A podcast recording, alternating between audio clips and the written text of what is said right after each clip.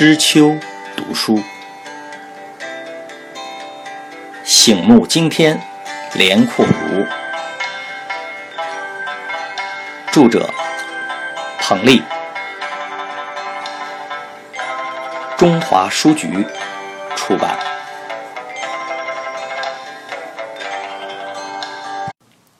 七，天天看不够，耍把式。正是天桥无水，人过如流，方圆二里攒动人头。要看耍把式去天桥，那是不会有错的。文化学者、民俗学家、曲艺艺人、本地平民，连同四方游客，不同身份的人都对天桥有话要说。有人说，天桥的灵魂在于它独具特色的传统民俗文化。有人说。青城车马下天桥，多少游人不一家。也有人说，天桥是旧时的平民文化宫。更有人说，天桥是我童年时代的乐园。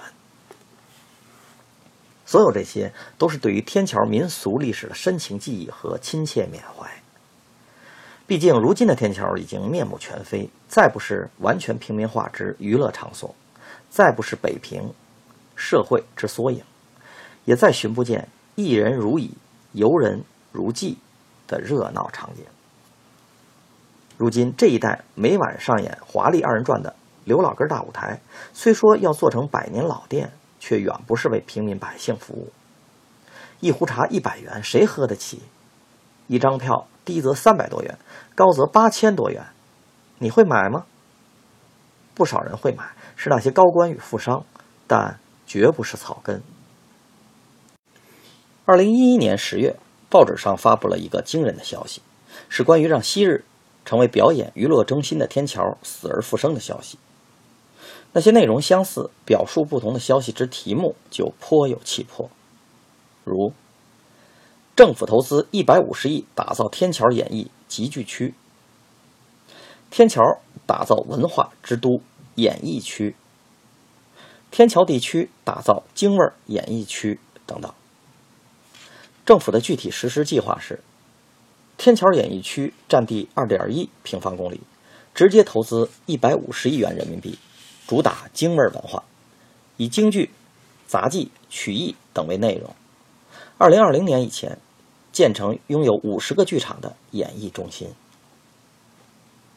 不知道天桥会不会像前不久修复的前门大街商业区？更早些时候修复的永定门城楼一样，再次成为一个异地同治的假古董。试想，哪曾有一个原生态的城市平民娱乐福地，是由政府打造出来的呢？还是让我们先回到一百年前吧。天桥地区经过元、明、清三代的开发，兴盛繁荣，到了民国初年，更是成为人口稠密。买卖云集的所在，细心人统计过，每日在这里经商卖艺者竟有两千人之多。方圆二里的天桥曾是北京诸班艺人荟萃之地。自清朝末年至一九五七年前后半个多世纪的光景中，相继在天桥卖艺的京剧、评剧、曲艺、武术、杂技等各界民间艺人多达五六百人。这些形形色色的艺人各有师承。各有特色，许多人都身怀绝技。清末民初到北京的人，不到天桥转转，就不能说是到过北京。当年摊贩一人齐吆喝，热闹非凡的天桥集市，自从由小国子引领见识一番，就很快成为了连阔如的心痒之地。虽然未能亲见，但自称小北京通的小国子，讲述了连阔如出生前的。庚子前后是，天桥八大怪的传闻。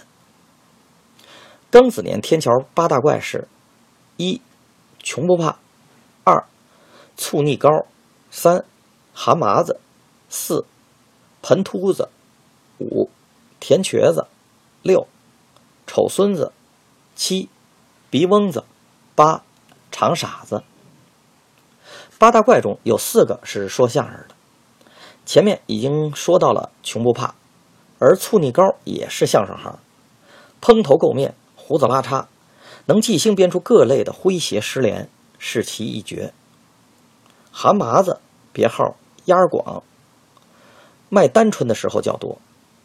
单春就是单口相声，俗段子一出他口，竟显格外玲珑。盆秃子这名字一听就知是敲瓦盆唱曲儿的。战国时期的庄子也曾鼓盆而歌，只不过庄子不是卖艺，而是为亡妻鼓盆而已。田瘸子擅长练杠子，类似今日体操名将李小双等所为，绝活有粘棍飞、窜杆睡、鹞子翻身、寒鸦浮水等高难动作。丑孙子则以摔桑盆而知名。表演相声时披麻戴孝，一博观众一乐。鼻翁子也是唱曲儿的，鼻塞俩竹管，腰系一铁壶，吹、敲、唱同步。而长傻子可不真傻，砸石子儿卖增力丸。他自己有功夫，能用手掌砸碎石子儿，非吃丸药所致。人见了真功夫，以为是真药性所致。至于辛亥革命以后的天桥八大怪，对连阔如这样年龄的小孩子来说，已经是见怪不怪。不就是耍蛤蟆教书的老头儿，大小蛤蟆叫，全当师生在叫。老云里飞说西游卖药糖，花狗熊鼻哨吹戏，耍金钟的，即利用光学原理使画面具有动感。傻王断石。即气功破石，赵瘸子一根半腿盘杠子，智真和尚卖切糕丸，即用铁锤捶胸，自称药丸健体。成傻子顶宝塔碗，就是杂技。连阔如这时寄居在一个远房舅舅家，兜里没钱，实属正常。他巡视的范围不出江湖买卖的界限，即只在露天地界打转。不进像样的棚子馆子，他除了转转眼珠、挪挪脚步以外，甚至无需丁点的破费。然而收获却不小，所闻所见皆学问。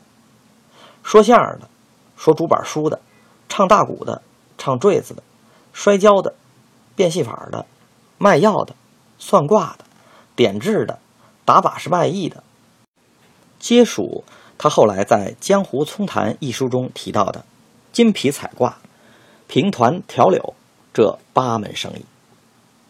金就是算卦相面，皮是挑方卖药的，彩就是杂技戏法，卦是练武卖艺的，评是说书评书的，团是相声口技，条是坑蒙拐骗，柳是指大鼓竹板。不知为何，金这门生意是指算卦相面，也许是容易赚钱吧。小孩子不想算命。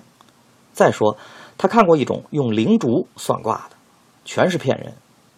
用两根小竹竿放在手上，通过竹竿的分合来判断人的生日。当算卦的数到生日那天时，来算卦的人内心一动，手上一晃，竹竿势必合拢。这都是孩子才玩的小把戏。说到挑方卖药的皮的生意，也没兴趣。杂技的彩看一会儿就腻了。至于评和团嘛，评书、相声等平时听得多了。连坑带骗的调，看他干嘛？想要被坑被骗？唱大鼓、敲竹板的柳，那都是大人们的消遣。看来这江湖八门生意当中。还是挂的买卖最好玩，哪个男孩不敬畏习武的把式呢？天桥武行那些练把式卖艺的，都是武术家或半个武术家。连阔如常站在刀枪架的旁边看热闹，他不光用眼睛看，还用脑子记。他的脑子好，卖艺人开场说的什么，过耳不忘。净说不练，那叫嘴把式。尽练不说，那叫啥把式？若要是连说带练，练到了，说明了，好叫人爱看。我们哥几个可不敢说练得好，是才学乍练，练得好，练得不好，各位多包涵着瞧。我们是才来到此地，实在是眼拙，不知道哪位是子弟师傅。如若知道了子弟师傅们住在哪里，必然登门拜访。今天我们俩人要练一套单刀破花枪。众位，看他那条枪怎么扎，我怎么冒险进招。常言说得好，是大刀为百般兵刃之祖，花枪是百般军刃之魂。大刀为帅，棍棒为王。我们练完了，大把往里扔钱的，我给您作个揖了。练把式的练的什么？连阔如记不太清了，但对褂子行卖艺人的好刚口，就是指能说善辩，这个印象却是颇深。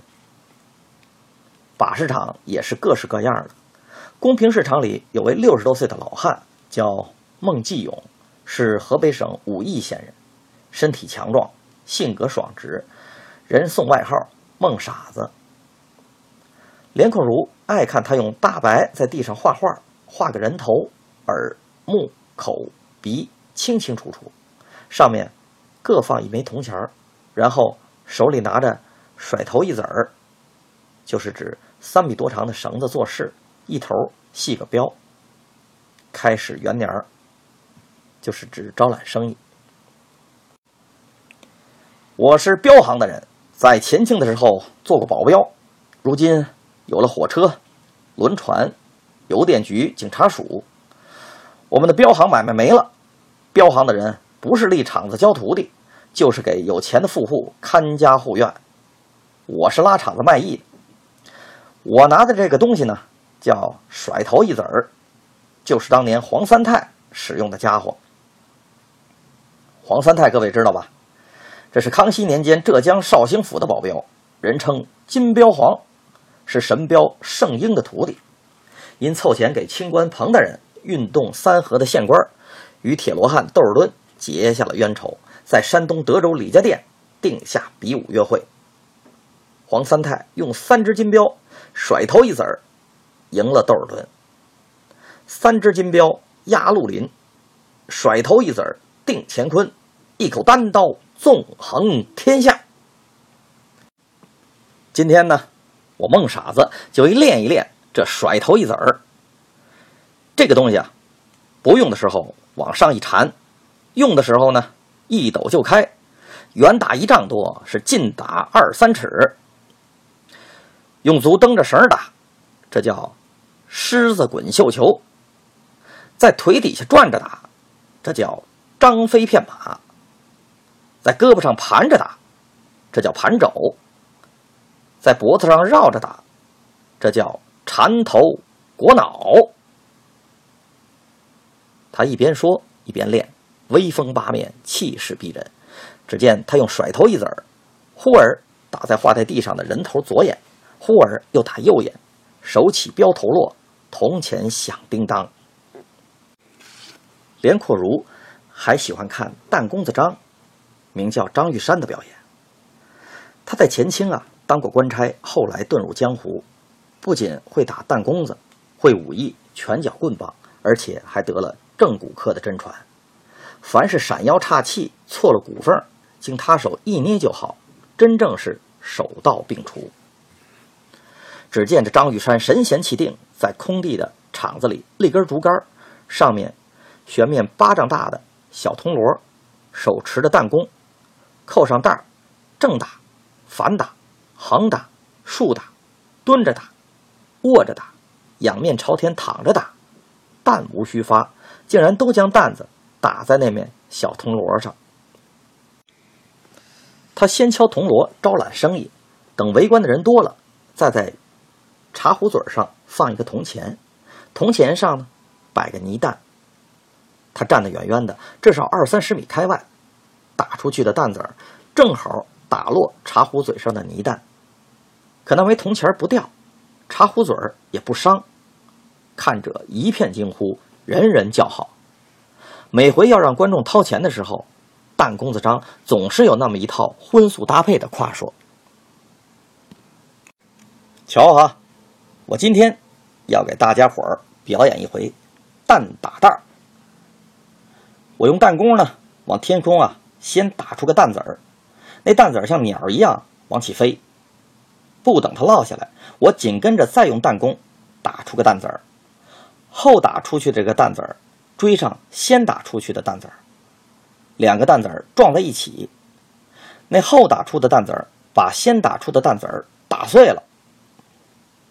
我要是打好了，请各位给我喊个好；若是打不好，也请各位稍安勿躁，让我再试一回。俗话说：“事不过三，人不寒碜。”但公子张打弹子从未失过手，可谓百发百中。他总是一早一晚打那蛋打蛋为的是能在一天开始的时候聚拢人气，占领市场；在一天结束的时候。聚拢钱财，占有利润。早晨他不打蛋打蛋人家不来；晚上他不打蛋打蛋人家不走。江湖中人管使用这种吸引人驻足的方法，叫做拴马桩。那些看客呢，在江湖艺人眼里，恐怕个个都是整天戳在那里，只会摇头晃脑的木桩。